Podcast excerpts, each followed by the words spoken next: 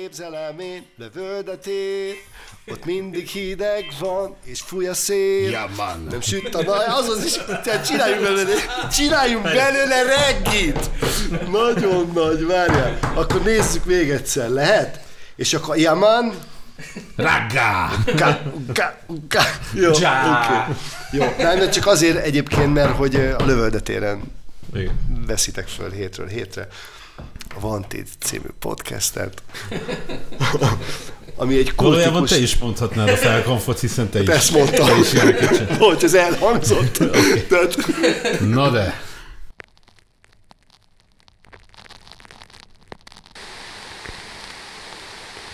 Vantit Podcast. A Vantit magazin beszélgetései a popkultúra körül. Drága édes hallgatóink, ez itt a Vantit Podcast eh, 100 millió 416 ezer 926. adása, melyben vendégünk Lombos Marci, szavasz, és itt el is loptad egyből a sót egyébként, mert eh, és majd egyébként erről fogunk is hosszasan beszélgetni, hogy eh, hogy mennyi hány helyről lopom el a sót. Erről is beszélhetünk egyébként, de én nem erre gondoltam, hanem arra gondoltam, hogy, hogy hányfajta szerepben vagy jelen a, a könnyű zenében, vagy mondjuk az ilyen kicsit tágíthatjuk kört szórakoztatóiparban, médiában. Azt néztem a, az életrajzodban, hogy ez valahogy mindig párhuzamosan futott, hogy egészen Igen. szinte a, a pályádnak az első pillanatától ez, ez valahogy így együtt, együtt futott, hiszen hiszen miközben zenéltél, médiát is tanultál, ugye? Igen. Jól láttam. Igen. Aha. Ugye ez hogy volt nálad? Ez valami teljesen ösztönös párhuzam, vagy, vagy hát mondjuk ilyen nagyon fiatal nem is nagyon lehet más, mint ösztönös. Fia, hogyha ha visszatekintek a gyerekkoromra, akkor így nagyjából kirajzolódik egy figyelemzavaros gyerek, amit akkor nem tudtunk. Tehát, hogy akkor ilyen nem volt, hogy figyelemzavaros, ez a gyerek rossz. De hogy Rossz közben... gyerek voltál? Hát Égetni igen, való? Igen. Szinte? Igen. De úgy nem voltam rossz, vagy ro- rossz szándékú csávó, én soha nem voltam. Tehát, ugye alapvetően egy szociális ember voltam, szerettem az embereket. A legkisebb lányom az a csaj, aki azért jár iskolába, mert hogy ott jó a társaság. Tehát, hogy, és az hat év volt, több mint hat év volt, hogy elmagyarázzuk neki, vagy hogy megértse azt, hogy az oké, okay, hogy te szereted a, a, a haverjaidat, meg hogy így így jól el vagy a társaságban, de hogy ott van teljesítmény is. Tehát, Igen, hogy bár kell tanulni is. Hát ő hatodikos most. Egyébként egy okos Hát, csaj, meg minden, de... Igen, azért igen. azt szokták mondani, akik pedagógiával, meg, meg, meg gyerekekkel foglalkoznak, hogy azért elég- sokáig az kell, hogy legyen a fő motivum, vagy motiváció az iskola, mert hogy egyébként egy jó közösség, Igen. ahol egyébként jó együttműködni más gyerekekkel. Hát figyelj, igen, De most de nem közben, ebbe a de, de, de, de, a podcastot. Figyelj, igen, csak közben meg az van, hogy, hogy az embernek értékelik a tudását. Tehát, hogy érted, ott van egy négy éves, vagy ott van egy, egy negyedikes vitatni, gyerek, gyerek, és... szokott lenni vita oktatás ügyben. igen, csak hogy amikor kettest kap az ember a tanártól, akkor nem azt mondják, hogy na most ez neked nem sikerült, jó, valószínűleg ezt az anyagot nem tudod annyira, hanem már pedig ez kettes. Érted, ami alapvetően kudarc élményt okoz a gyerekben. ilyen, és... neked is kicsit ilyen volt a suli? Igen, igen. De neked Úgy- volt pedagógus háttered is rá. Anyu. Igen. Anyu. És ráadásul egy nagyon jó pedagógus volt anyu. Ő is különben, ő is egy ilyen típusú csaj volt, egyrészt tanított matematikát, ami ugye abszolút reál, másrészt meg rajz és művészet történet, ami meg tök humán. És az anyuba is ez megvolt mindig. Amellett, hogy egyébként nem tudom, igazgató helyettes volt. Akkor nem és voltak ilyen, az, azt gondolom, hogy így elmondott, hogy ebből ebből a pár szóból azt gondolom, hogy nem volt ütve a fejed, hogy, hogy már pedig neked, neked, neked rohadt jónak kell lenni. Vagy? Hát szeretett, szerette volna az anyu, hogyha én jobb tanuló vagyok, csak ötödikes koromban én megfogalmaztam neki, hogy én nem szeretnék így a, a jó gyerekekkel lenni, tehát hogy akik eddig voltak a haverjaim, azokat most így lecserélném a négy legrosszabb gyerekre, akik a, az akkori maszekoknak voltak a, a fiai. Aha, hányba járunk itt? Hát 1983, 84, Te hanyas születésű vagy? 74-es. Aha. És akkor én onnantól kezdve rossz gyerekekkel voltam, ami, ami anyunak gondolom így nem volt egy könnyű szitu, de azt is látta, hogy, hogy azokkal a pedagógusokkal, akik ott rám odafigyelnek, azokkal én nem tudok kapcsolódni, vagy ők nem tudnak kapcsolódni velem. Mert egyébként, ha én kapcsolódom, akkor én nagyon együttműködő tudok lenni. Ha nem, akkor nem. Na most arra az jutott közben eszembe, hogy itt a felkonfnál, miközben így erősen belecsaptunk a, a, a lecsóba, azt felejtettem elmondani, mert hogy nyilván, nyilván van, aki nem tudja, hogy pontosan közelről, hogy te ki vagy. Te ugye dalszerző, előadó, műsorvezető, szerkesztő is vagy. A 90-es évek óta vagy jelen a magyar zenében. É, é, darabok. Igen, igen, igen. Is fűződik a neved. Igen. Ug- Ugorjunk majd vissza, ugorjunk majd vissza, viszont most ugorjunk vissza a, a, gyerekkorhoz, ami ugye Balassagyarmat, ami egyébként is egy zenélős Abszolút. város volt. Szerintem most lesz 40 éves a rocktánchház. Így van. Úgy, hogy egyébként a környéken mindig voltak diszkók, de ott úgy van valaki, aki a Balassagyarmati, illetve mondom azt, hogy a Nógrád megyei alternatív zenéért szer, felelő, a Rigó Zoli. Így van. És hát aki- az egyik, és az na- egyik neves magyar underground zenekar, a Kino Puskinnak Bizony. is az otthona. Annyi, hogy én, hogy én nem ebben a szubkultúrában találtam meg magam. Hanem? Tehát, hogy én a ez a vagánycsávók, Ripley farmer, drága cipő, hosszú haj, parfüm, csajozás, egyszerre három-négy csajt fűtünk, és nekem annyira tetszett az a társaság, akik ezt képviselték legerősebben Szóval nem a, gyűröd zakós alterosok közé Igen, hogy én, landoltál. hogy én azt, azt akartam, hogy, hogy olyan legyek, mint a Puma volt egy csávó, akinek az volt a neve, hogy Puma. Aha. Én voltam 15 éves, ő volt 20 éves, a legrosszabb hírű csávó volt így a, a környékbeli diszkókban, mert minden csaja csúnyán elbánt. Én meg láttam, hogy úristen, de vagány ez a srác. Én ilyen szeretnék Egy lenni. valóságos James, hey James Dean. Igen, tulajdonképpen igen. És hogy az az érdekes, hogy az első alkalom elmentünk egyszer diszkóba, és akkor 15 évesen sikerült összeszednem valami csajt, és akkor ennek híre ment, hogy a Marcika 15 éves, de már a diszkóba, ahova egyébként a nagyok járnak, becsajozott. És akkor jött a Puma, és így mindig túrta a haját, ilyen halállazán beszél. "Ah, Marcikám, csumi, tegnap gágyi, izé, Mores, kúrelás valami, és egy szót nem értettem belőle, de így néztem, hogy mint egy félisten, hogy én is így akarok majd beszélni. Hozzám szólt. Hozzám szólt igen, a Puma. Igen, igen, és akkor onnantól kezdve én Ez olyan, diszkó... mint amikor megáll az időben a Pierre a kisköveshez hozzászól, és ilyen, úristen. Eh, Abszolút. Nyilván ez egy Abszolút. ilyen generációknál visszatérő motivum, hogy amikor a, a vagány csávó megszólítja a, a, a feltörekvő kicsit. Igen. Ez abszolút ez volt. És én 18 éves koromig tényleg ebben a szubkultúrában, tehát mentünk be, a, péntek, szombat este beültünk a ladákba, meg a skodákba, akkor még az volt, és akkor mentünk diszkóba, akár 60-80 kilométert is utaztunk, ahol, ahol rettenetesen előadtuk magunkat. És te ezeket a zenéket is szeretted? Imádtam. Aha. És egyébként a mai napig csípem, bár az, azóta nyilván úgy bővült ezeknek a mm. És mikor jött a rockzene? Egyébként gimibe, és ez a, Az az, a az, az 80-as időszak, vége, nem? Red Hot Chili Peppers, Blood Sugar Sex Magic. Aha. És akkor én ugye addig 90-esek rappet hallgattam, és ott volt egy csávó, aki szét volt tetoválva, hosszú haja volt, tehát úgy nézett ki, mint egy rocker, és egyébként a zene is rockzene volt, csak közben így mondogattad, hogy give it away, give it away, give it away. Na, és aztán jött egy, egy uh, gimnáziumi zenekar, ahova így be Mhm. avázkodtam. Úgyhogy így, tulajdonképpen így jött a rockzene. Ja, De a- akkor, akkor én még nem, nem, tehát csinálni szerettem, de ne hallgatni nem. Mhm. És akkor később, mondjad Balázs. De egyébként ez tök érdekes, hogy hogy amikor beavázkodik egy zenekarba egy diszkós csávó, nem? Tehát egy, befogadtak? Igen. De, de. De, ne, én egyébként nem tudom, hogy miért. És tényleg az volt, hogy emlékszem, elmentünk a Luca Gyuriékhoz az első próbára, tényleg torzított gitárok, meg, meg minden óriási erőből dobolás. És hogyha most visszagondolok, hogy ott a lezselézett hajammal. Ja, De valami miatt ott ragadtál. igen. Én, amikor először láttalak téged az életben, az a Warpigs-nek a, itt a körúton, a Royalba talán, ott a még félig kész szállodát ugye megnyitották koncertekre, és ott volt a- az első Eszenyi Petász utáni Warpigs Igen. koncert, és én ott láttam, hogy van ez a csávó. Tehát én nem tudtam, hogy ki vagy. És ott- a között, amiről most meséltél, a, a beavázkodás meg a Warpigs között mi történt? Fú, sok minden. Volt egy zenekar, az volt a nevünk, hogy Age of D.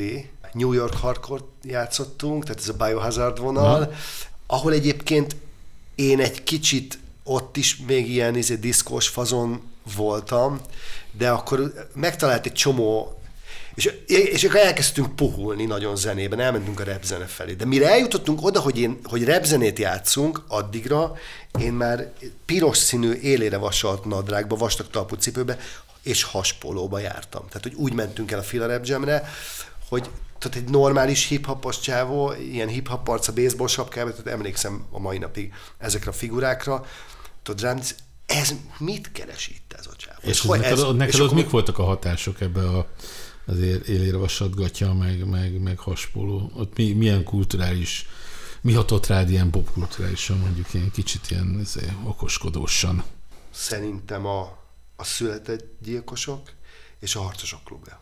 Aha. Tehát, hogy, Tehát hogy ez az image.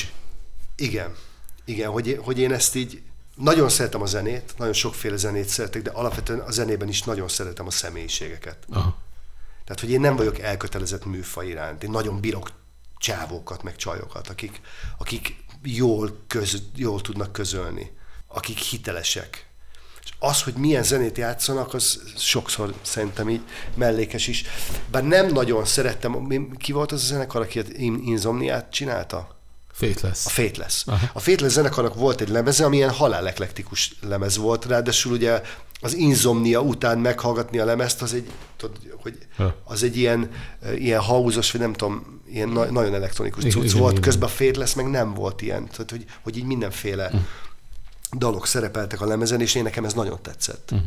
Szóval ez, nekem a, a zenei kor, tehát ha a zenei műfaj kor, úgy érzem, hogy korlátolja az önkifejezést, akkor nekem az, nekem az nem, nem pálya. Uh-huh. Tehát nem, nem érzed jól magad olyan helyzetben, ahol be vagy korlátozva Igen. egy valamilyen nagyon, nagyon konkrétan definiált zenébe. Igen. És akkor utána vége lett az Age of D-nek, akkor megcsináltam az unokaöcsémmel, a Heilig Tomival, aki egyébként a Punaninak a basszus gitárosa, és egy kiváló uh, hip-hop producer. Megcsináltuk a Vaklárma Productions nevű Na zenekar. nálatok ott, itt, azért ez egy ilyen izgalmas részlet, ne, ne, ne szaladjunk el mellette. Na, hol van a családi kapocs? A anyujék, drága anyám nyugodjon békében, négyen voltak testvérek, négy eszményi testvér. Aha, A legidősebb az Attila, és volt három húg, az anyu, a Tünde, a Viki, a Tominak az anyukája, mm. és az eszmény Viktória, aki ugye egy nagyon híres és egy nagyon fantasztikus ember, egy énekesnő, és a legkisebb az eszmény Zsuzsi. Akkor És nagyon, és nagyon erős családi kötelékkel. Uh-huh.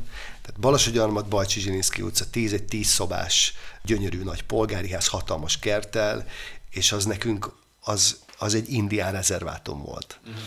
Tehát, hogy ott, ott mindent csináltunk, és minden, szóval se- semmi nem az volt, mint aminek látszott. Uh-huh. Olyannyira, hogy a nagyapám például, az eszményi nagyapa, egyszer a padláson matatva így egyszer csak megjelent, hogy Marcikám, nézd csak, találtam egy térképet, és ezen a térképen az van bejelölve, hogy hol van a kincs, mondta ezt a nagyapám. És fogtam a papírt, megnéztem, mert én nem tudtam olvasni, és akkor így láttam, hogy ott vannak a fák, ott van a megyfa, meg a diófa, meg minden, és a megyfa alá be van, be, ott be van x És akkor mondta nagyapám, hogy itt van, tessék, itt van egy ásó, nézd meg, hogy ott van, nem, tudom, ez, most találtam ezt a térképet a, a padláson. Uh-huh.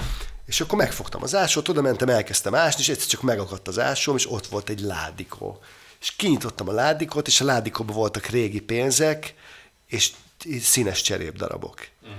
És elkezdtem üvölteni, nagyapa, van kincs, van kincs, és a nagyapa ott mondta, ne hülyeskedj, tényleg van kincs, és volt kincs. Azt mondja, nyilván a nagyapa rakta oda. Igen, igen, igen. De hogy, hogy mi így De hogy a gyerek. élet ment, aha. Igen. Ilyen élet ment az unokatestvéreimmel együtt, és a, és a nagynénéimmel és a nagybátyámmal együtt. Tehát, hogy amikor kimentek annak idején Szovjetunióba turnézni három hónapra a vikiék, akkor jöttek haza, és hoztak Szovjetunióból szovjet cukorkát, meg felfújhatós krokodilt. Tehát, hogy, hogy mi, mi is kaptunk ajándékot, és amikor a zsuzsiék kiköltöztek Németországba, akkor mindig úgy jöttek haza, hogy hozták, hozták NSK-ból a, a cuccokat. És hát tudod, körbeültük mi gyerekek, meg az egész család, tehát még a nagymamám is nézett, hogy hát NSK-ba így néz ki egy szappan. Tudod, hogy Faszappan. csokoládé. Í- Hogy, hogy néz? Hát így nem nézhet ki csokoládé. Ja. Szóval, hogy akkor a Tomival elkezdtetek Igen. Én egyébként ott laktam náluk uh-huh. sokat, sokáig, és nagyon, tényleg nagyon jó viszonyban, És most pont tegnap este találkoztunk a Tomival, és beszélgettünk így a régi szép időkről, hogy hogy vittem el Balassagyarmaton a rocktáncházba 11 évesen, meg ilyenek, meg, meg a káros szenvedélyeket hogyan cserélgettük el egymás között, és, és akkor egyik este, nem éppen józanul, kitaláltuk, hogy, hogy megcsináljuk a Vaklárma Productions nevű hip-hop produkciót, V-vel írjuk, tehát V Aklárma uh-huh. Productions, így, ahogy mondom, nyilván, és akkor elkezdtünk együtt rappelni. És akkor az, hogy Philip Jam, meg tudod, és egyébként tök jól, tehát mit tudom én, első tízbe voltunk. Uh-huh. De hát oda is érted, Szóval míg mentek a srácok ezekbe a baseball pólókba, ami tök stílszerű, uh-huh. érted? De mi nyilván bundába mentünk oda. és, és hogy egyébként ez jellemző, ez, ez sokáig tartott ám, hogy azért jellemzően olyan közegekben, ahol a szubkultúrát tiszteletben tartják, ott, ott fél, iszonyú ellenszenves egy ilyen csávó. Aha. Tényleg. Tehát, hogy én, én, én ezt tudom.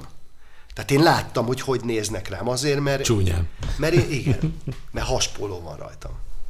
Érted? És egyébként meg figyelj, tök jogosan. És ennek mi lett a kifutása aztán?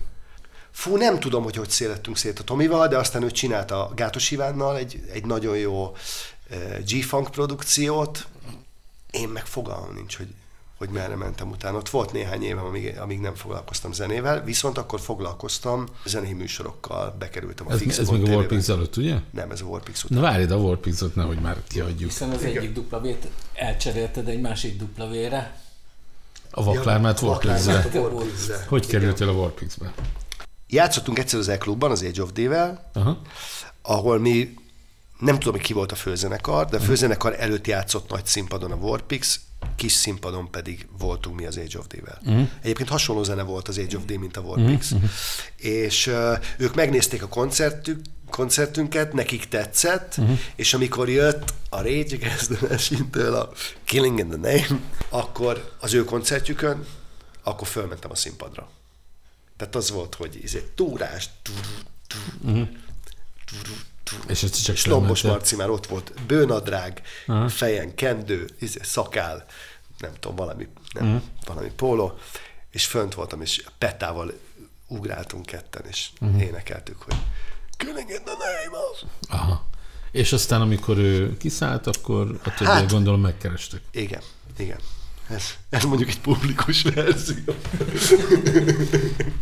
ez, ez egy pol, verzió, de igen. Okay. Ez És ez, de ez nem nagyon tartott sokáig, ugye? A, Nem. Warpix-es pályád. Mennyi volt körülbelül? Nem, hát szerintem egy négy hónap, uh-huh. de abból a szempontból nagyon jó volt, hogy annyira futott a Warpix, hogy volt egy teljes turnéjuk a tankcsapda előtt. Igen. Őszi-téli turné. Uh-huh. Ami azt jelentette, hogy, hogy én azt a négy hónapot végig koncerteztem pénteken, és minden pénteken és minden szombaton. Aha.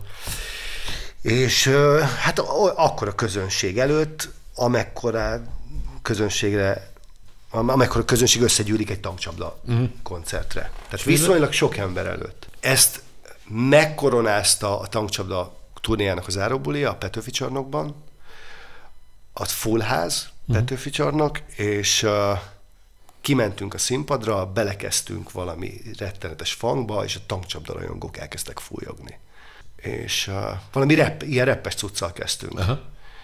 És akkor elkezdtek fújogni, a Gyurika izé vicsorogva gitározta nekik a funkriffet, én meg fogtam a mikrofont, beleálltam, és izé, toltam az arcukba a reppet.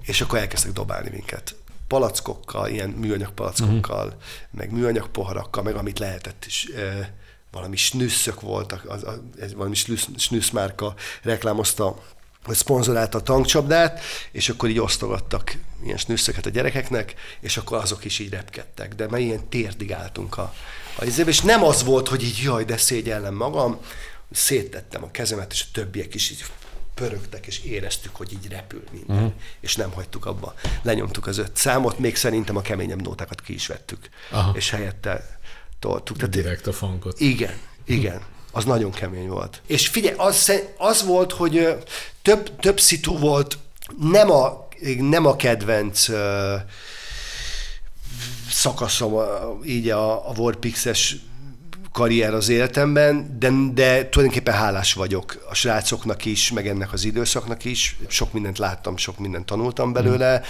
Egyébként a Warpix akkor nagyon sikeres volt, tehát hogy, hogy egy jó konstellációban érkeztem. Most az, hogy ott, ott nem az várt, amit, amit én számítottam, és azt is mondom, hogy valószínűleg ők se arra számítottak, mint amit én hoztam uh-huh.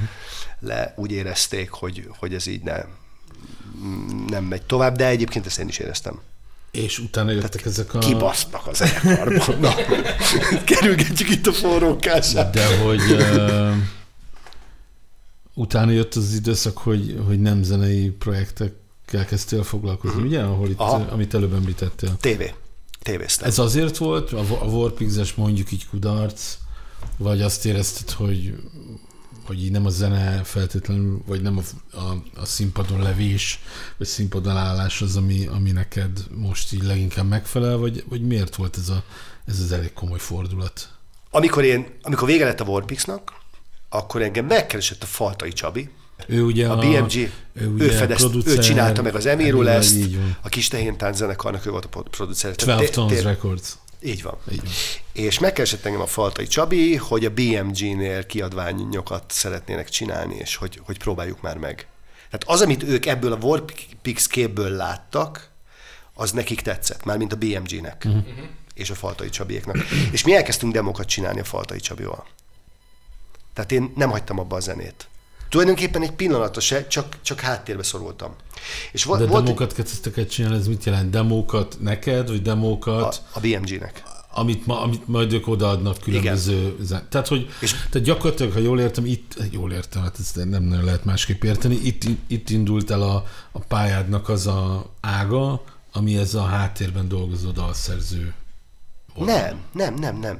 Nem, tehát hogy, hogy úgy csináltunk demokat a Faltai Csabival, hogy Lombos Marcinak. Ja, na ezt kérdeztem, igen, Dom, igen, igen. igen. Ja, jó, oké, oké. Úgy értettem, hogy azt értettem, úgy értettem, hogy csináltatok demókat, amiket ők odaadhatnak, vagy valamilyen előadót keresnek hozzá, de akkor nem, tehát akkor te szóló Igen, cuccodat. Aha. igen. Csináltunk három dalt, az egyik a takarításról szólt, a másiknak az volt a cím, hogy gesztenyepüré, kiváló zenei alapokat csináltak a, a Csabiék, a Bruzsa Gabival. Aha. De tényleg kiválóakat. És az volt a koncepció, hogy egy ilyen stakabós cucc, akkor nagyon ment a stakabó, meg ugye amire, ami a mai napig jellemző a, a magyar hanglemez kiadók működésére, hogy mindig keresnek vagy, ilyen izé, magyar klónokat, egyébként sikeres, m- sikeresen, sikeres arculattal működő amerikai stakabó. Én lettem volna a magyar stakabó. Csak Ma akkor egy rájöttem, Csernobyl filmet rendeznél akkor. igen, igen. És arra jöttem rá akkor, hogy azokat a zenéket, amiket én szeretek, azokban annyival jobban énekelnek, meg jobb, jobb a, a, a csávó, mint frontember, mint én, hogy nekem tanulnom kell. És akkor én megkerestem Balassagyarmaton egy srácot, a Havas Lajos Csikót, te talán ismered is őt, egy hihetetlen tehetséges cigányfiú, egy, tehát igazi zenész. A család nem, de ő, ő, ő egy igazi zenész ember lett. Tulajdonképpen az a típusú csáv, aki hozzányúl egy hangszerhez, és minden, minden játszik Mindennek fél óra múlva és minden mellett csodásan énekel, és iszonyú szép dalokat ír, és én elkezdtem tőle tanulni. Ennek kapcsán én összekerültem a Back to Black-es srácokkal, uh-huh. és lemezt csináltunk nekik. Egyszer csak az a távolság, ahol én, amit én tudtam, mint frontember, meg mint énekes, meg az, akikkel dolgoztam együtt, az olyan, olyan félelmetes volt, és olyan, olyan hatalmas volt a távolság, hogy azt éreztem, hogy én így nem tudok kiállni az emberek elé. Tehát, hogy édes kevés az én tudásom a piacon. És én akkor elkezdtem tanulni azért, hogy, hogy legyek jó, és ez a tanulás egyébként a mai napig tart. Uh-huh. Tehát, hogy én most klasszikus ének szakon tanulok, illetve most már kamaraének, de pont most mondtam a, a tanáromnak állami zeneiskolába, hogy, hogy lehet, hogy megpróbálnék felvételizni következő évben az akadémiára kifejezetten klasszikus szakon. De mi lett ezzel a szóló? És akkor tulajdonképpen az lett, Irányba. hogy, a, hogy ahogy a Lajcsinak csináltuk a, a lemezét, ahogy mondtam, ezzel a Back to Black társasággal, hogy, hogy amikor szöveget kellett írni azokhoz a popnótákhoz, amiket ők a piacra dobtak, hogy, hogy én mindig ilyen ez kis újból ráztam ki ezeket a szövegeket, és nekik az tökre tetszett, hogy, hogy nem kell ezzel foglalkozni. Van egy csávó, aki egyébként kb. úgy műveli a, a dal szövegeknek a megírását, mint ahogy mondjuk a Bálint szakszofonozik, a Lajcsika énekel, a- az Erdély Andis gitározik. Tehát, hogy egy ilyen, hogy egy ilyen, egy ilyen praktikus ember voltam, akivel egy, egyébként együtt szórakoztunk, és együtt éltük a rettenetes, zűlött funk életünket, és most ez, tehát tényleg. Szóval, hogy, hogy csoporton belül én lettem az a csáva, aki a szövegeket megírja, meg egyébként gondolkodik mindenkivel, mm. meg, meg együtt tud producálni a többiekkel, de hogy ott egyszer csak azt vettem észre, hogy én egy háttéremberként dolgozom, akkor már évek óta, és egyébként arra jöttem rá, hogy nekem ez kellett is. Mert én előtte annyira gizda csávó voltam, tehát hogy ebben, ahogy mondom, ez a az élére vasat piros pólos, Aha. vagy egy piros nadrágos csávó. Annyira azt gondoltam, hogy én, hogy én mindent én nagyon jól csinálok, és én, hogy én szarom a spanyol viaszt, hogy ebből vissza kellett venni ebből az egóból, meg kell tanulnom a háttérben dolgozni, megrendelésre, hogy azt mondják, hogy ez nem jó, ez kevés, ez És ez ment? Stré- és, Vagy- és, ezt, meg, és ezt ment? megtanultam. Aha. Ezt megtanultam. Tehát, hogy nem, hogy nem az van, hogy amit a Lombos Marci gondol, hogy az jó, az jó. Te gyakorlatilag ilyen dalszerző, producer, ötletember Igen. lettél. Igen. Kikkel dolgoztál ebben a szerepedben? Fú, nagyon sok mindenkivel. Ha most kifejezetten pop uh, cuccról van szó, Am- Amit fontosnak akkor a, tartasz elmondani. Fú, ez, egy csomó minden van, mert hogy van a színházi vonal, ahol... Mik voltak az ilyen emblematikus, akár több irányból, ami, ami, ami úgy kiadja az egészet? Akkor Igen. ez. Hát Gáspár Laci, Emilio, Tóth Vera, Takács Nikolasz, tehát hogy akik jöttek ki ott mit csináltál? X-faktorokból, kifejezetten dalszövegeket írtam. Uh-huh. És úgy, úgy nagyon kirajzolódott az, hogy én a háttérben jól működöm. Amit egyébként meg is szerettem. De hogy én előtte meg mindig ilyen nagyon szereplős forma voltam. És így, amikor átkerült ebbe, a- ebbe az új szerepbe, nem, nem hiányzott, vagy nem érezted, hogy most ez visszalépés, vagy ilyesmi? Mi, mi az, ami mi tetszett meg ebben a szerepben, mi az, ahol azonosságot találtál? Aha. Figyelj, az van, hogy én, hogy én ö, 2003-ra én olyan szinten laktam le magam, uh-huh. nagyon sokféle szempontból, hogy, hogy örültem annak, hogy van valami, amiben sikeres vagyok, és amivel pénzt tudok keresni. Tehát, hogyha mondjuk azt vesszük, hogy én Balassagyarmatról egy kisvárosból, egy kis polgári városból elkerültem Budapestre, érdeklődtek a lemezkiadók, a Warpix-ban énekeltem, ez, nem tudom, Viva TV, uh-huh. ami szerintem egy gyönyörű szép karrier. Jött a, a jött egy, tele, egy kiskereskedelmi televízióban dolgoztam, képernyősként és szerkesztőként is. Tehát, hogy, hogy volt egy nagyon szép karrier, és tulajdonképpen a, azzal a mentalitással, ahogy én éltem, én ezt szépen így lelaktam és tönkretettem. Uh-huh. Tehát ez most ne szó szerint, de, ne szó szerint értsd, de hogy egy kicsit annak a csávónak az esete, aki jókor elkezd pénzt keresni egy olyan társaságban, ahol mindenki kólázik, és, és ő is nyomja a kóla, és gyűjti a pénzt, gyűjti, és kóla, és még, de mindig egy kicsikét több kólát vesz, mint amennyit, amennyit keres, és egyszer csak úgy, hogy tegnap még ott ült benne a Maserátiába, amiben azért volt egy kis hitel is, meg minden, Aha. hogy egyszer csak ott találja magát a híd alatt. Aha, ez Hogy volt én, én 2003-ra tulajdonképpen, ha nincs egy, nincs egy, egy jó tündérem, egy védőangyalom, aki engem fölvett dolgozni, és akinek a lakásában én laktam, és nem kellett lakbért fizetni, hmm. mert le, ledolgozhattam nála, akkor tulajdonképpen az van, hogy, hogy ha Budapest, akkor, akkor híd alatt. Uh-huh. Most ez más kérdés, hogy a családom nem engedte volna. De a családom azt tudta, vagy édesanyám tudta, és a vikiek is, hogy nem akkor tesznek velem jót, hogyha halám nyúlnak, uh-huh. hanem az, hogyha, hogyha hagyják, hogy, hogy kipörögjem magam.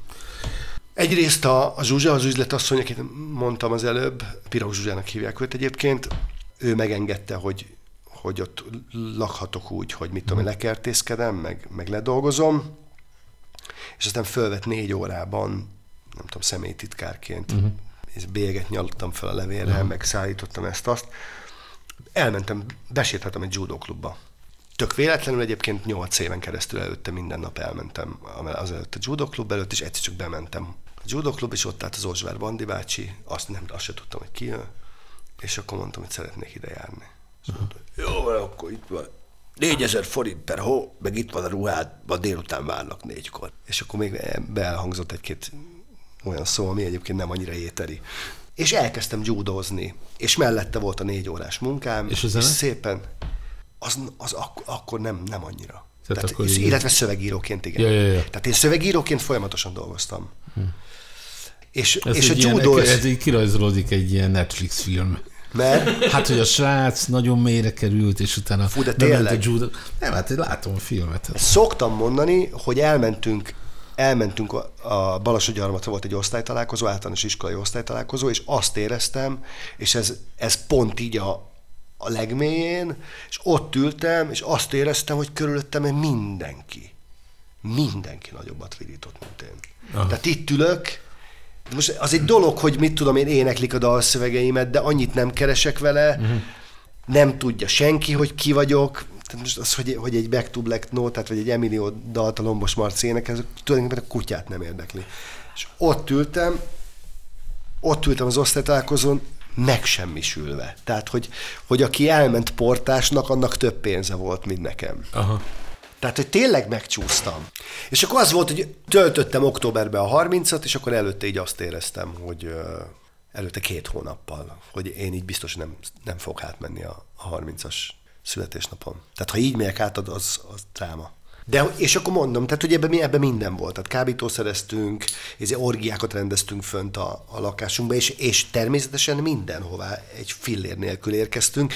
De mivel mivel nagyon jó zenész társaságokban járkáltunk, meg akikkel együtt dolgoztunk, tényleg mindannyian annyira menők voltak, hogy közben, közben ilyen, nem tudom, ilyen hatalmas céges rendezvényeken vacsoráztunk, és iszogattunk, és mindig, tehát hogy mindig volt mit enni, ha nem otthon voltam, de hogy ahogy, ahogy kiléptem a céges rendezvényről, ott vége volt, tehát gyakorlatilag jöttem haza gyalog, mert nem volt pénzem BKV egyre, meg ugye a nagy sztori, amit a Lajcsikával mindig mondogatunk, hogy nem volt otthon cigarettánk, és nem is tudtunk volna venni, úgyhogy elkezdtük nézni, hogy mit lehet szívni. és kinyitottuk a konyhaszekrényt, és megtaláltuk az előző albérlőnek, aki három éve azelőtt költözött el onnan, megtaláltuk a hurutoldó teáját, és mondtuk, de jó, itt a hurutoldó te ebből sodorjunk cigit. És megsodoroltuk a cigit, és, és szívtuk, hogy vég, Furtoldó cigi. meg olyan volt, ez nagyon szép helyen laktunk különben a hegyen, alattunk volt a, a sziget, és hallgattuk föntről, a teraszunkról, a Lajcsival, hogy a szigeten mennek a koncertek, és mi ettük a száraz kenyerünket késsel, vilával, és azt játszottuk, hogy szarvasgombás. Kicsit ilyen, kicsit ilyen trainspotting feeling. Igen, igen, igen. Hol volt innen a, a, a, a fel, kilendülés, vagy mondjuk az elindulás fölfelé? Mi volt a fordulópont? a négy órás munka, mellett a szövegírás, azért, amit, amiben tulajdonképpen azért hoztam a, a szintet folyamatosan. Volt a judo, és akkor már együtt voltam a feleségemmel, akit még nem vettem el, és a Szecskában egyszer csak találkoztam egy régi haverommal, akivel a televízióban ismertem, ismerkedtem meg, és megkérdezett tőlem, hogy figyelj, miért nem mész ki Izraelbe? Ezt ki tudnám menni Izraelbe? Aliázni. Hogy, Erre te? és én megpróbáltam.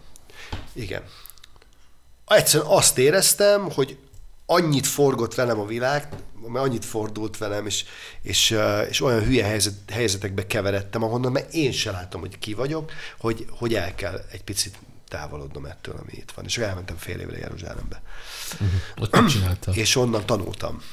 Tanultam egy ulpánban nyelvet, ez 30 fölött, tehát meg 31 éves voltam, ahová egyébként a világ összes tájáról érkeztek zsidó származású fiatalok. Uh-huh. Franciák, filippinek, amerikaiak, tényleg oroszok. És, és ott nagyon meg, meglódultam. Nagyon jól ment a Héber, nagyon sokat tanultam, nagyon szorgalmas gyerekké váltam, előtte soha nem voltam az, és onnan tök új emberként jöttem haza. Na, és mi volt ez, mi nagyon megváltozott benned ott? Tök érdekes volt, hogy amikor bekaptuk a személyigazolványainkat a falnál, akkor voltam kint három hete, Aha. És ez most ilyen izé blabla, meg na, izé, hülye csáv, de ez tényleg így volt, ahogy mondom, hogy fogtam a személyigazolványomat a kezembe, elindultam a fal felé, és egyszer csak azt mondta az úr, hogy ülj le a földre. Most egy kicsit beszélgetünk. Uh-huh. És leültem a földre, és azt mondta, akkor most meséld el nekem, hogy hogy jutottál el ide.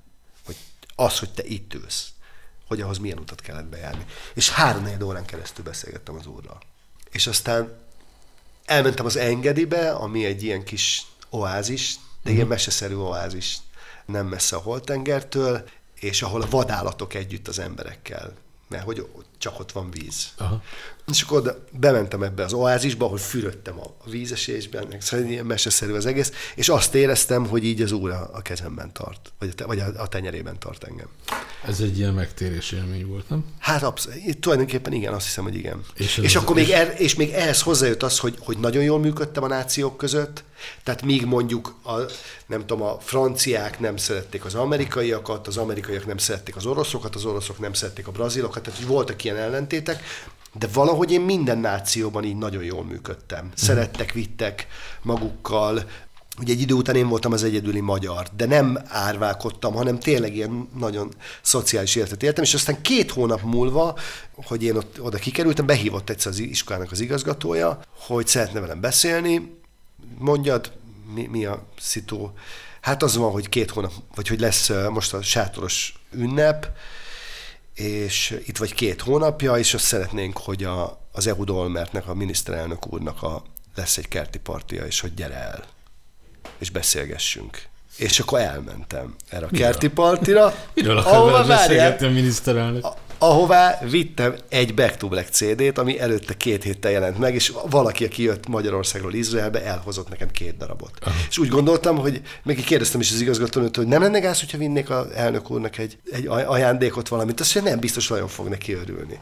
És akkor volt egy Back to Black CD, aláírtam, és odaadtam neki, készült is róla egy fénykép, Aha. hogy a, az Ehudolmentnek. Azt szerették volna, hogy maradjak ki. Nem mondom, hogy nagyon sokat beszéltem. Na, várjál, ez az, nem egy beszélgetés na, várjál, azért ilyenkor, de... a, ilyenkor, ilyenkor azért így, ahogy mondjam, a nemzenei újságíró is előbújik belőlem, hogy, hogy miért hívnak el egy random Magyarországról érkező csávót egy kerti partira, hogy beszélgessen az izraeli miniszterelnökkel. Mit láttak benne? Figyelj, nem tudom. Nem tudom. Nyilván nem voltam egyedül, tehát hogy, hogy ilyen fiatal bevándorlókból mentünk egy páram, azt tudom, az kiderült, hogy, hogy szerették volna, hogy kimaradok. Ennyit. Ez többször elhangzott, én meg tudtam, hogy, hogy haza kell. Ja. Na várj, itt a hit, hitbéli ügyek mellett még ne szaladjunk el, hogy ez a mai napig tart nálad? Tehát, tehát ott volt egy ilyen megtér, vagy egy ilyen igen, megtérés élmény, val betöltekezés, nem tudom, minek nevezzem pontosan, hogy ez a mai napig tart? Hát tulajdonképpen beszélgetek az úrral, vagy Elohimmal, vagy nem aha, tudom ki. Aha. De, de szóval nem, nem mondom, hogy egy, hogy egy vallásos zsidó vagyok, vagy uh-huh. egy vallásos félzsidó vagyok. Én, uh-huh. én azt mondom, hogy egy hittel rendelkező ember vagyok, akinek volt jelenése. Ismerek egyébként mást is, akinek volt Igen. jelenése. De hogy akinek ilyen konkrétan. Aha. Tehát, hogy ahogy én hallottam, hogy ülj le a földre. De ez, ez durva, mert tudom, hogy, hogy aki meg hitetlen, az meg... Jó, hagyjuk már, csak csak tudod, amikor az ember egy ilyen mondatot hall, vagy érez egy ilyet, mert ez nyilván ezek, ezek belső hangok. Uh-huh. De annyira konkrét, tehát szinte, uh-huh. érted, fizikai tulajdonságokkal rendelkező. hogy hívásod volt. Igen. Na, és uh, ez egyébként... Um... És bocsánat, és, és akarom mondani, hogy ha már kérdezted, hogy igen, tehát ugye a mai napig beszélgetünk, és uh, most pont dumáltam valakivel, hogy ő mindig elmegy a falhoz, és akkor szokott kérni a jó Istentől, és hogy, de hogy én nem csak olyankor beszélgetek vele, amikor, amikor kérni kell. Érted? Tehát, hogy Persze. akkor is beszélgetek vele, amikor valamit meg kell köszönni. Aha. Érted? Tehát, hogy, hogy, hogy, hogy megköszönöm, hogy úgy élek, ahogy élek, az, az nem marad el. Az életed milyen területein változtatott meg? Nyilván az életviteledbe, nyilván a, ahogy itt előbb mondtad, hogy megköszönsz dolgokat, nyilván van benne hála, nem tudom, de, de ezt te mondjad, ne én. Figyelj, szerintem nagyon sok. Tehát a, ez alapvetően megváltoztatott egy csomó mindent, hogy, hogy én az Izrael előtti időszakban én soha nem mentem munkáért. Ahogy hazajöttem Izraelből, az volt az első, hogy körbejártam így a lemezkiadókat, hogy jó, napot kívánok, Lombos Márton vagyok, szívesen dolgozom. Nyilván mondjuk, valamennyire, Ezt mondjuk alázat, nem? Teszem azt. azt nem tudom. De Hát hogy, hogy nem hogyha- büdös kérni. Hát szerintem, hogyha van egy csávó, aki X időpont előtt elvárta, hogy majd őt találják, mert ő, mert ő kurva tehetséges, és X időpont után elmegy, és azt mondja, hogy ő szívesen dolgozik Igen. ennek vagy annak, azt szerintem mondjuk alázat. Aha. Én, mert Ez nem, nem nem fogalmazódott neked, még így kell, bennem. nem neked kell feltétlenül kimondani. De hogy ez, ez például volt. Aha. Most azon gondolkodom, hogy de szerintem érdekes, mert egy ilyen dolog alapvetően így feltölti az embert. Aha. Tudod, minél, most egy ilyen kancsóvizet beleöntesz valamibe, hogy, hogy egy picit úgy, úgy más, mintha más, vé, más vér pezsegne az emberben, tényleg. Visszajöttél, mert azt érezted, hogy, nem, hogy vissza kell jönnöd, és akkor újra indítottad ezt a, ezt a zenélős, vagy zenészi, vagy dalszerzői sztorit, körbejártál a kiadóknál. Mi lett ennek az eredménye? Volt olyan kiadó, aki, aki elkezdett velem dolgozni, és aztán történt egy, és ez kifejezetten az előadói karrieremben, történt egy nagyon fontos dolog, hogy 2010-ben volt egy jazzy dalverseny, amire a, az esélytelenek nyugalmával küldtem be egy dalt. Balázsral egyébként dolgoztunk is, akkor ő nagyon sokat segített utána nekem, és ez egyébként megváltoztatta a karrieremet. Fölszólítottak a színpadra, mint legjobb szövegíró, uh-huh. és az nekem nagyon nagy boldogság volt, és ott álltunk a, a nagy jazzzenészekkel, mellettem ott a Nagy Laci Gitánó, akit tisztelek, becsülök az egyik kedvenc zenészem, és tök nagy dolog, hogy az ember egyik kedvenc zenészével dolgozhat együtt. És még egy csomó mindenki, aki ilyen-olyan díjat kapott, szakmai díjakat, második, harmadik helyezett, és egyszer csak azt mondta a műsorvezető, hogy és a idén a legjobb dal, Lombos Marci és barátai Jazz utca 10. És egyszer csak ott állok a színpadon, és kiderül, hogy itt ezek között az emberek között én vagyok az első. Valami, egy olyan dallal, ami akkor még a magyar piacon nem volt, bár igazság szerint most sem nagyon hallok ilyen jellegű. Ez, hogy valahogy ez a jazz rap, ez nem ment olyan nagyot Magyarországon. Ugye? Igen. hogy szerintem ebbe több van. Vannak produkciók, akik ilyen jazzes rap cuccokat csinálnak, de, de alapvetően ez, szerintem ez így nem. Hát ez, igen, nem, a Nem- magyar, nem robbant be. sem ez volt a, Igen. a, a mainstream. Igen, na most ez viszont egy klasszikus jazz rap volt. Aha. Tehát, hogy jazzzenészek, nagybőgő, a zongorista, a zongorista volt, jazz szaxofonos, Bolykiban énekelt, és én rappeltem. És akkor, amikor ez megtörtént, akkor én megkerestem a, a Balást, én tudtam, hogy ő, hogy ő foglalkozik PR-rel, illetve annyi volt, hogy, hogy ezt a hírt ő, ő így elvitte a médiába. Tehát ahol, ahova tudott nekem szervezett média megjelenést. Ez mikor volt? Ez 2010 Aha. és ez tulajdonképpen ott változott meg a, a karrierem. Tehát, hogy én onnantól érzem azt, hogy én tudok olyan sikert csinálni, ami nem sikerecske, hanem hogy, hogy ami után az ember fúj egy nagyot. Az elmúlt tíz évben, mert ugye egy tíz évvel ezelőtti, nagyjából tíz évvel ezelőtti eseményről beszéltél, az elmúlt tíz évben nagyjából hogy nézett ki ez a, ez a mix zene, média, előtérben lenni, háttérben lenni, nagyjából hogy, állt, hogy álltak össze a? Fú. Szintén, amikor hazajöttem Izraelből, kiderült a Hajdú Zoli házé barátunk, nagyon sokan ismerik őt zenészkörökben, ő mondta, hogy van egy zenei tábor Szolnokon. Az a neve, hogy Gitármánia tábor, és hogy mindenféle kurzusok vannak, és én kérdeztem tőle, te figyelj, nincs dalszövegírás? És mondta Zoli, hogy nincs, de majd beszél a Remóval, megkérdezi tőle, hogy van-e. És megkértem a Zolit, hogy ajánljon be engem. És uh, kaptam egy időpontot az Andrásik Remótól, és úgy mentem oda, hogy föl voltam készülve arra, hogy van egy hétig ott vagyok a gitármánia táborban, hogy néznek ki a hétfői, keddi, szerda, csütörtök, hogy néznének ki a kurzusaim. Mm. És leültünk beszélni, és úgy álltunk fel, hogy mondta Remo, hogy figyelj, szívesen látlak, minden napra megkapod a kurzust. És akkor elkezdtem dolgozni valamin, hogy vajon az, hogy az ember így a saját hülyeségét leírja, és ezt el lehet énekelni, hogy ezt valahogy ezt át kéne adni. És uh, az elején csak a gitármánia táborban, és aztán így egyre több helyre jutottam el. Hozzáteszem, hogy, hogy csiszolódott is a, az, amit én csinálok, egy csomó mindenre jöttem rá. Ügyesedtem is benne, és egyszer csak, egyszer csak azt láttam, hogy mit tudom én, van évente 35 kurzus, ami ezzel foglalkozik. Ez van gyerekeknek is, van felnőtteknek is, tehát ez jelentős. Lettek színházi melóim, van, ahol csak dalszövegíróként, csak dalszöveg, most mondom így, mert szerintem uh-huh. halleluja. Van, ahol zenei vezetőként is, és minden, ugye lett közben a rádióműsorom a Balassi Gyarmati Rádiónál, a Megafonnál, szóval, hogy, hogy úgy, úgy jöttek egymás után olyan melók, amiknek egyébként mindegyiknek van köze ahhoz, hogy én dalszövegíró voltam, vagy hogy egy ilyen zenei szakmunkás, vagy munkás ember, de hogy így, jó hogy ilyen társ, igen, igen. Ez különben szerintem tök fontos. Persze. Ez, a, ez a, a jó munkásság. Abszolút. Meg Tehát szerintem ez a zeneiparnak egy ilyen fontos derékhada azok az emberek, akik, ez nyilván ilyen kurva egy közhely, de hogy azok az emberek, akik nem látszanak a feltétlenül a színpadon, vagy a színpadról, de mindegy, ez egy más téma. Az a kérdésem, hogy és ezt már mástól is megkérdeztük ebben a műsorban, például Szepesi Matyitól, hogy egyébként mennyit lehet átadni a szövegírásból? Mennyit lehet átadni, és amit át lehet adni, azt te hogy gondolod, hogy mit lehet, és hogyan lehet átadni? Tehát hogy lehet, mennyire tanítható ez? Mit tudsz ezen tanítani? Valamit biztos, mert hát nem, csinálod. Nem is, nem is tanítani, hanem hogy, hanem, hogy, hogy kinyitni azt a, azt a kaput, amin, ami egyébként szerintem ott van mindenkiben. Mm.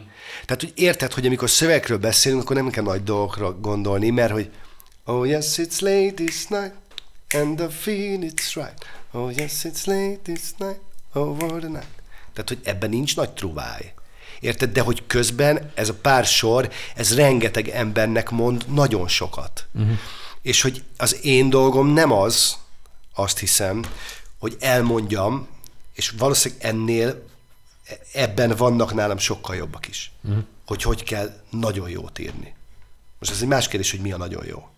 Az én Sok dolgom az, hogy jó. elhidd azt magadról, hogy az, amit, amit te, ami bugyog ki belőled, az az az. Az, az, az már elég hozzá, ahhoz, hogy te színpadra állj. Ha nem az bugyog ki belőled, írhatsz bármilyen sorokat. Szerintem az tré. Uh-huh. Ha érted, mi, mit, mi, mit értünk bugyogás alatt, ez a kérdés? Hát, hogy, hogy van az emberben valami közléskényszer, amit úgy ki akar üvölteni. Igen, ez magából. ami bugyog. Igen. Tehát, de, hogy, de ugye, hogy attól, hogy valakinek közléskényszere van, és bugyog belőle valami, az még, az még nem biztos, hogy ott még nem tudjuk, hogy jó vagy tré. Hol dől el?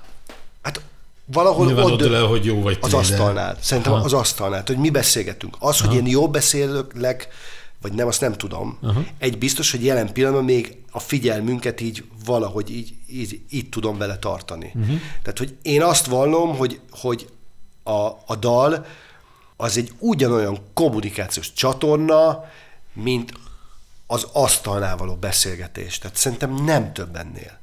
Ezt lehet túl misztifikálni, meg, meg nem tudom, lehet erre azt mondani, hogy nem tudom, művészet, meg, meg felülstilizálni, de önmagában ez egy mondat, egy sztori, egy három és fél perces sztori. Mm. És én azt gondolom, hogy ott annak a három és fél percnek valamit mondania kell.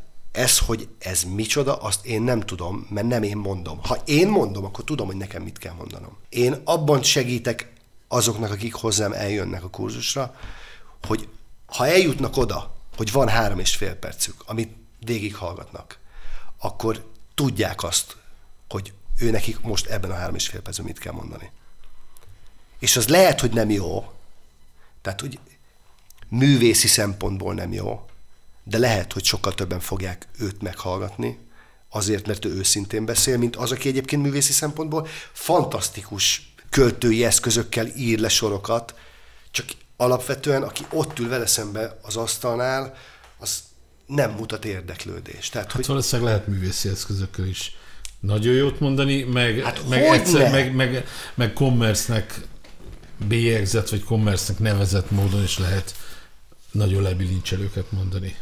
Ja, abszolút, tehát hogy én, én most nem akarom Ja, bántani, nem, nem, sőt, pont azt mondom, hogy, pont azt mondom, hogy csak nyilván itt most kérdezek, és nem én válaszolok, Igen. hogy abból, amit mondtál, nekem az jött le, hogy lehet így is jót mondani, meg úgy is. Lehet, tudod, Igen. tudott a Bob Dylan is jót mondani, meg a Bee Gees is tudott Igen. olyat mondani, ami a figyelmemet megragadja. Igen. És kell is, ér- érted? Tehát, hogy, hogy szerintem, hogy olyan érdekes, amikor kultúremberek, tényleg, tehát akik tudom, hogy a ma- magas művészetnek nevezett dologban dolgoznak, mm. és, és mondjuk egy ezért hajnal kettőkor valaki bekapcsolja YouTube-on az XY dalt, mondjuk Oh yes, it's Ladies Night, és, mm. és, és elkezd táncolni rá, és rázza a fenekét, mert, mert, mert olyan mondatokat hall, ami, ami akkor nagyon jól esik. Érted? Tehát, hogy, hogy a, a Szeretlek nevű dalszöveg részlet, ami, amitől mindenki rosszul van, de néha olyan jól tud jönni, amikor az emberek a fülébe súgják azt, hogy szeretlek, Muki. Hát Tehát, hogy érted, szerintem vannak- minden, minden mondatnak van helye. És És igen, akkor pont itt, ezt akartam, hogy valószínűleg minden különböző helyzetekben más és más működik. Igen. És akkor van-e az, hogy, hogy van, egy, van egy szint, ahonnan meg valószínűleg vannak emberek, akik sokkal jobban el tudják mondani, vagy el tudnák mondani azt, hogy, hogy, hogy oké, okay, hogy jól írsz, de lehet ezt sokkal-sokkal jobban, ott lehet, hogy már nem én vagyok a, a jó. Ez a szakág, ez most mennyire pörög egyébként? Sokat, tehát hogy mondtad, hogy vannak folyamatosan kurzusai, ez mennyi idődet foglalja le? Vagy ez mennyire, hol van a tevékenységeit? Mondjuk ilyen sorrendjébe vagy listáján. Fú, de jó, hogy nem kell sorrendeket állítani. Mert én, ezt, én, olyan szívesen, én olyan szívesen állok oda a gyerekek elé, és, és éneklünk együtt, és Mhm. játszunk együtt a zenével, mint amilyen szívesen, nem tudom, leülünk. Ja, nem és a, prioritás sorrendet Ja. kérdeztem, hanem hogyha mondjuk a, Időben. időben hogy, ez, hogy ezzel foglalkozol legtöbbet. nem. Ne, aha. Mivel foglalkozol mostanság az elmúlt években a legtöbbet? Hát azért szerintem még mindig a, a dalszövegírás, amiben egyébként az is benne van most már, hogy ezeket a dalszövegeket én föl is énekelem mindenkinek. Rengeteget énekelek különben. Uh-huh. Tehát, hogy, hogy amikor, és azt hiszem, hogy ez, ez egy nagyon jó dolog, hogy, hogy amikor én írok egy szöveget, én már akkor énekelem is. Tehát, hogy ilyen formán az énekléssel foglalkozom a legtöbbet, hozzáteszem, hogy abból például egyáltalán nem veszek ki pénzt. Aha. Tehát, hogy Lombos Marci, mint énekes, ezért senki nem fizet. Ami nagyon szigorú nálam a, a sport, mert hétfőn, szerdán és pénteken reggel 8-tól fél tízig, három tízig boxolok. Most is van rajtad egy monokli. Egy monokli, kettő. Tényleg? Csak a másik oldalon nem De az már, az látszik. már annyira nem. Az, az. Az már úgy... A bal szemem alatt az gyukel. Az, Igen, egy, ez az egy igazi jó. monokli volt. A másik egyébként annyira nem volt vészes, az, de látszott, tehát látszott. Van Ö, lett a ez- judóból box, bocsánat. Fú, utána egy csomó mindent kipróbáltam. Tehát judo után elmentem párbajtőrözni. Akkor Az utána egy jártam... elég komoly váltás. Aha. Tehát egy csomó sportot kipróbáltam, míg, ne, míg nem eljutottam a boxhoz, körülbelül most ez a hetedik éve. Azóta ezt nem teszem le. Zárójelben német Robi is boxol egy jó ideje. Azt nem is tudtam. Bizony. Ki fogom őt hívni. De egyébként ez egy játék, egy tök jó játék. Tök jó játék. Úgyhogy, úgyhogy ezt, ezt csinálom, én közben dolgozom egy módszertani központban, kifejezetten zenei módszertani központban, ami egyébként könnyű zeneoktatással foglalkozik, de erről majd valamikor később ö, beszélünk, hogy oda járok be ö, hetente háromszor, Egyébként szerdai napom az úgy néz ki, hogy mikor vége van az edzésnek, gyorsan lezuhanyzom, megmosom a hajam, és elmegyek a zeneiskolába, a Hubai Zeneiskolába, ahol klasszikus éneket tanulok, ott csinálok egy, jó, egy 60 perces énekóra, és utána megyek egy zongorakor repetitorhoz, akivel együtt átveszük azokat a dalokat, amiket eh, énekórán tanulok. Ezen kívül van pénteken, ez, ez ami fix program, péntekenként ilyen 10.30-tól 12.30-ig fölveszek egy rádióműsort, ami egy balasogyarmati frekvenciának készül, és most úgy tűnik, hogy kapunk még frekvenciát, tehát ez a műsor lemegy majd máshol is. Ebben a pillanatban hív minket a Heilig Tamás, fölveszik egy köszön- köszönés elég. Drága Totyi, figyelj, az a szitu... Most nem úszol meg, minden nap beszélni kell vele. Bizony. Na figyelj, az a szitu, csak hogy de mindenképp föl kellett venni, hogy a, Bihari B-nél vagyunk, a BB-nél, Yeah, És, ö, Szevasz, Tomi! És a Va- Vantit podcastet vesszük fel, de azért vettük fel most ezt a telefon, mert emlegettünk téged adásban, tehát ha már beszélünk rólad, akkor beszéljünk veled is egy kicsit. Tehát, hölgyeim és uraim, az emlegetett Hellik, Tomi! Hellik Tomiról van szó. Úgyhogy így beavászkodtál egy podcast felvételbe. Egy, egy, egy. Nagyon érzem, hogy mikor, hogy merre mesik el. Jó Ja, van, csináljátok, majd csörögjél már vissza, oké. Okay. jó? Puszi. Puszi nektek. Cső. csó. Szevasz! Na, szóval itt vagyok. Egyébként az van, hogy általában kapok dátumokat, hogy mikor kell menni kurzust tartani, azt nyilván beírom, akkor autóba ülök és megyek vidékre, és akkor ezek közé van beszorítva a dalszövegírás, van úgy, hogy mondjuk három napig gondolkodom, ismerem a dalt, izé jár a fejemben, nincs időm leírni, de ott vannak a fejemben a sorok, néha rámondom a telefonra, és hazaérek mondjuk keddeste 10 órakor egy, nem tudom, egy kisebb buli után, és leülök, és, és leírom azt, ami megvan, és akkor még utána kitalálgatok dolgokat, és készen vagyok vele három óra alatt. De akkor előtte már ilyen, mondjuk három napig dolgoztam vele fejben. Tehát, hogy ebből a szempontból a dalszövegírás, ami egyébként még mindig azt hiszem, hogy a bevételeimnek a legnagyobb százalékát adja ki, az nagyon jó, hogy ez egy ennyire szabad munka.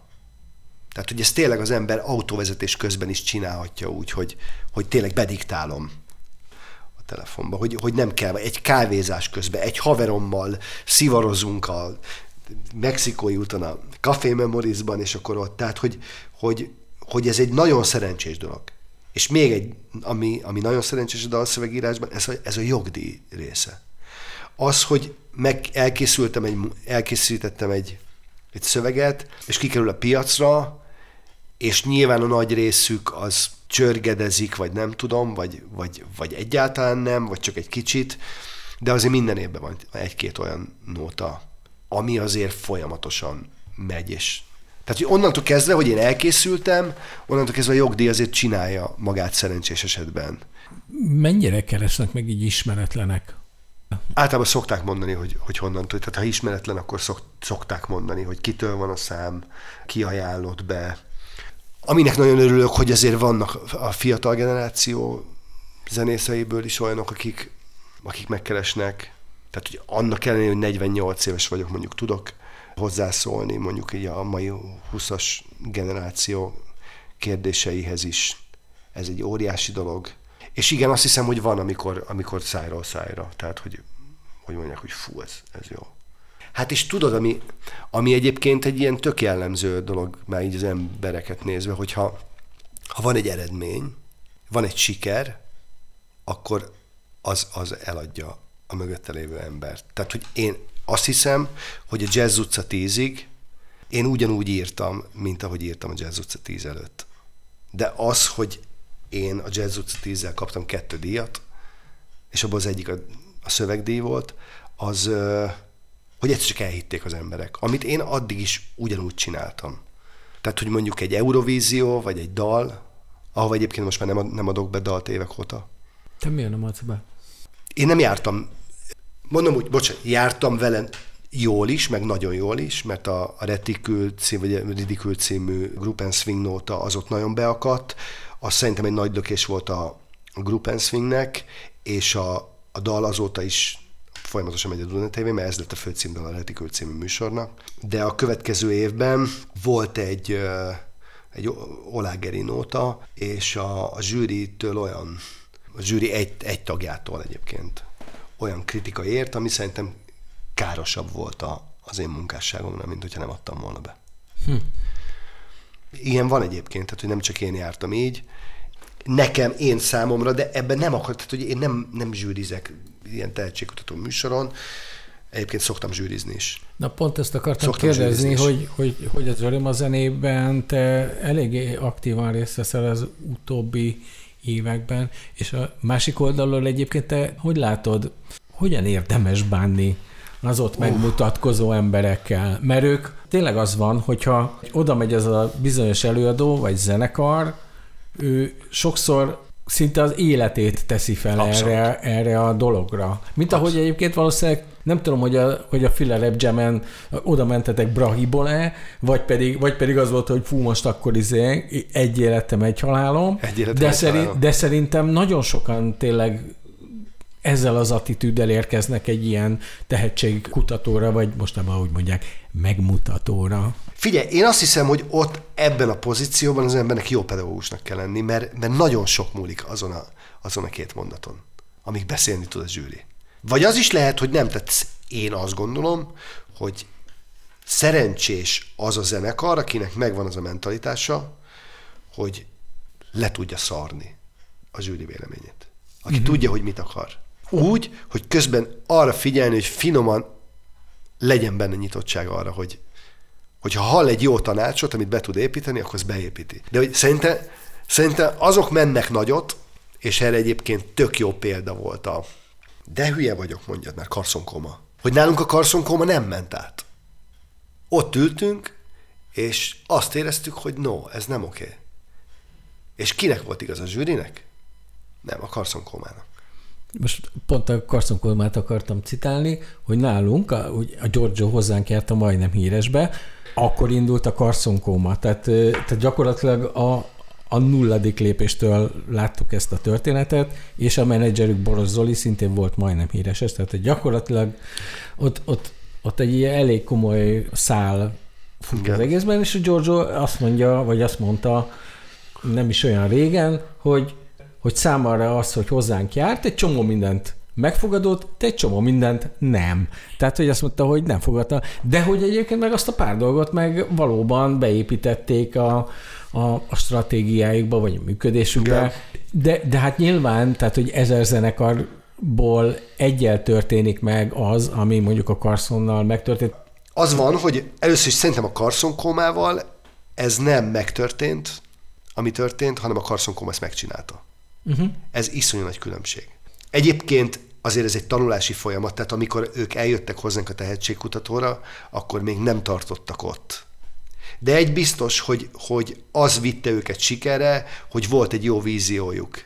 Ehhez tudtunk hozzátenni, vagy tudtunk egy picit ott talán zsűriként elvenni belőle, vagy elbizonytalanítani őket, de, de ők voltak annyira erősek, hogy akkor is átvitték. És egyébként szerintem a sikeres zenekar, az, vagy egy sikeres produkció az ezen múlik. Hogy van egy jó elképzelés, és átviszem. És lehet, hogy van még mit tanulnom. És lehet, hogy, hogy száz hülye zsűrit hallgatok meg, és mind a százra azt mondom, hogy hülye, és aztán jön egy kislány, aki mond valamit, tehát, hogy, hogy ez nem azt jelenti, hogy nyitottság nélkül csak azért is csinálom és túrom. Tehát igenis kell, hogy legyen arra is fogadókészség, hogy, nem beleszóljanak, hanem hogy, érted, hogy valamit azért a hallgató hall, tehát érdemes odafigyelni, de nem mindenkire. És nem, most ez lehet, hogy szarul hangzik, hogy én zsűriként mondok ilyet, de hogy, hogy, nem, a, hogy nem a hülye zsűrire kell hallgatni. Érted? De közben meg, közben meg érted, a tehetségkutató valahogy így, így működik. Egyébként azt hiszem, hogy mindig, voltak érdekes szituk az életemben, hogy mindig megpróbáltam jó pedagógus lenni. Volt olyan, hogy, hogy olyan tetovált csávók, orrpiercingekkel, meg fültágítókkal, szétgyúrva, gyakorlatilag lenyomták a műsort, mondtunk egy kritikát rájuk, és a következő alkalommal eljöttek, és ahogy megjelent ez a három csávó, azt hittem, hogy ott szarom össze magam, és, és akkor mondták, hogy, hogy az milyen jó volt, hogy azt mondtátok, hogy tehát érted, hogy, hogy nyilván talán van ebben az egészben valami paradox, amit most mondok, de... De hát maga a siker sokszor egy paradox dolog. Úgyhogy igen, ez, ezért nem, nem adok be. Utána egyébként még volt e- egy-kettő, hogy, hogy küldtünk be, vagy küldtem be dal, de egyszerűen azt éreztem, hogy nem tud hozzátenni. Tényleg nem tud hozzátenni. Vagy, vagy én, én hozzám nem, nem tud hozzám tenni. És ez egyre inkább uh, kirajzolódik. Most akartam mondani valamit, amit tulajdonképpen már én magam föl is bíráltam. De hogy, hogy nem baj, hogy az ember tudja, hogy, hogy miben jó.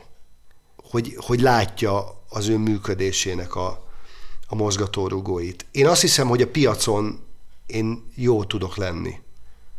Tényleg.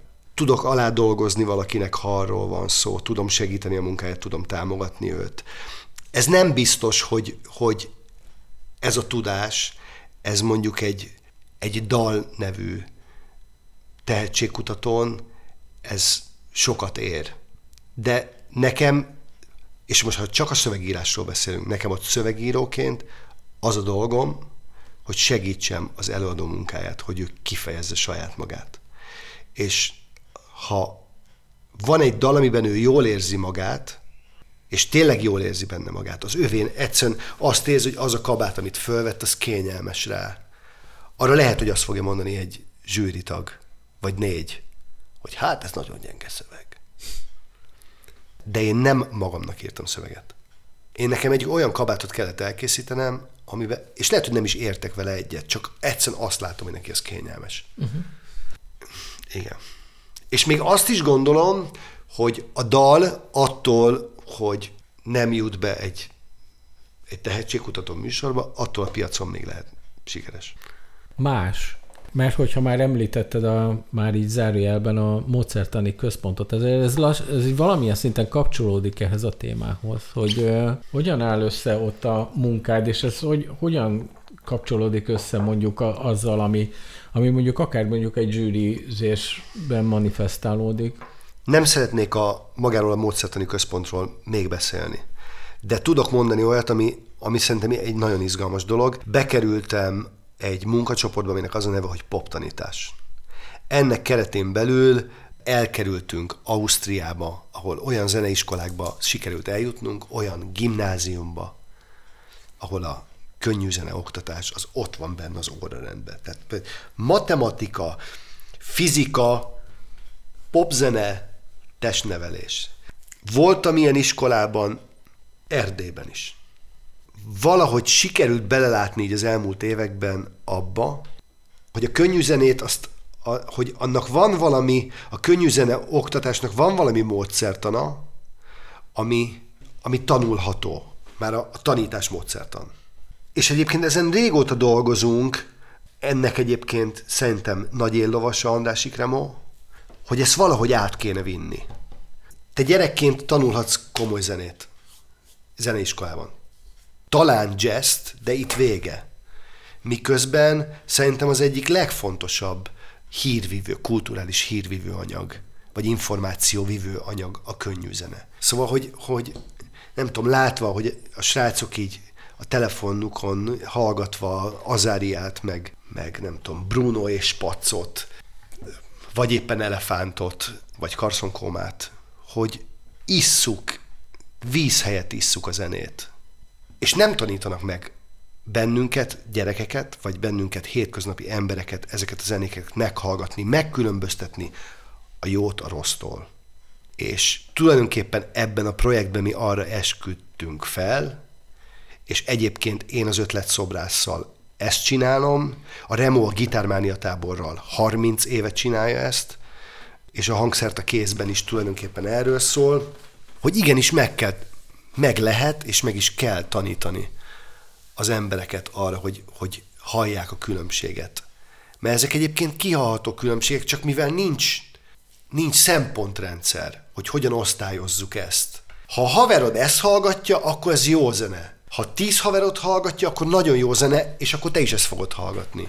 De hogy ez nem szempont, és ha, ha a gyerekeknek a fülét elkezdik tudatosan kinyitni, és nem azért, mert mit tudom én, Stinget kell hallgatnia. Tehát nem akarjuk, hogy Stinget hallgassanak hat éves gyerekek. De igenis ki kell nyitni a fülüket arra, kell megoldó kulcsokat adni a, a, a gyerekek kezébe, hogy ők kiválasszák, tehát, és ott már az ő ízlésük igenis számít. De hogy tudjanak különbséget tenni trash és komoly munka között. Szóval, hogy ne hogy ne legyen elég a trash. És én is van, hogy rakok be ilyen cuccot, csak tudom, hogy ez, csak tudom, hogy ez egy trash cucc, a másik nem meg tudom, hogy ez egy dolog, hogy van benne 500 munkaóra, de szép is.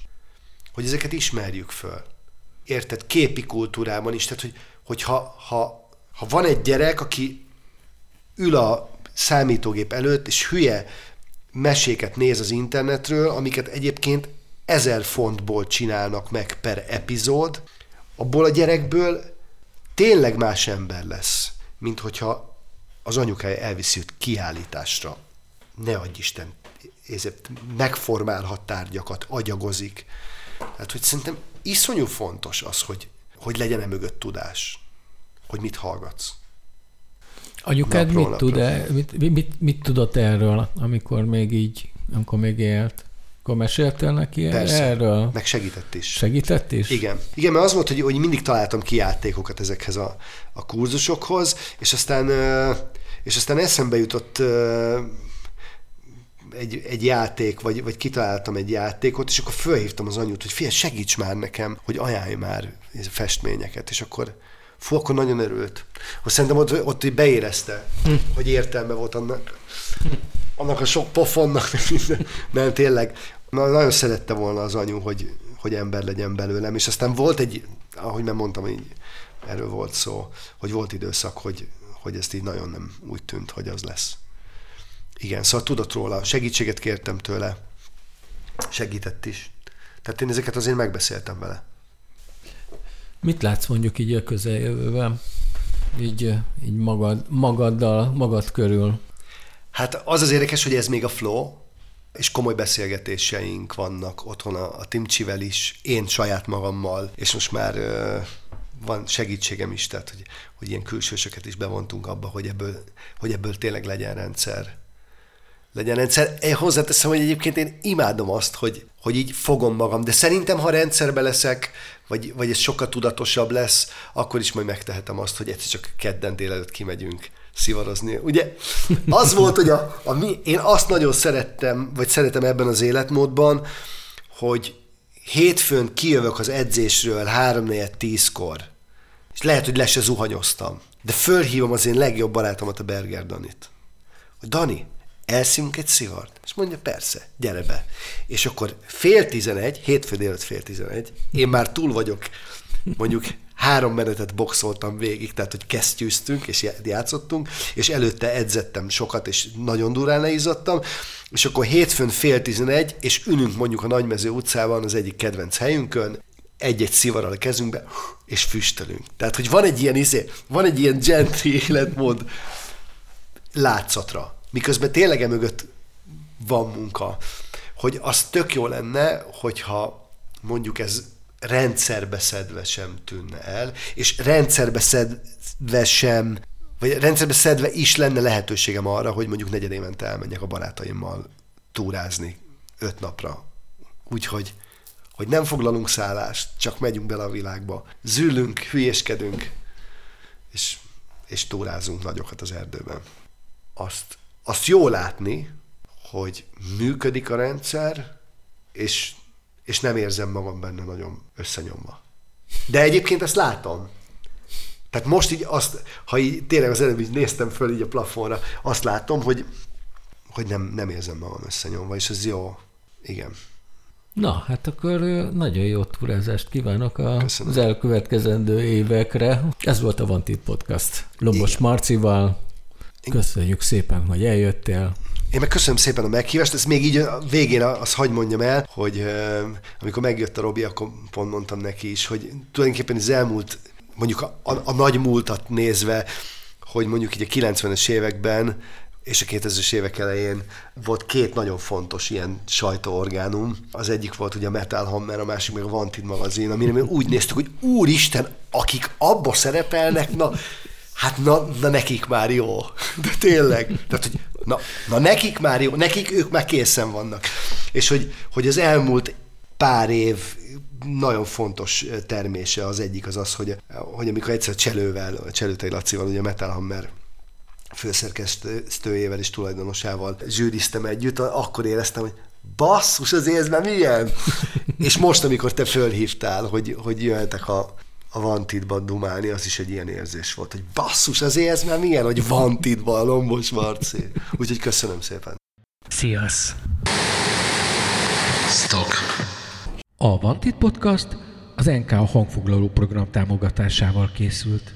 Iratkozzatok fel csatornánkra!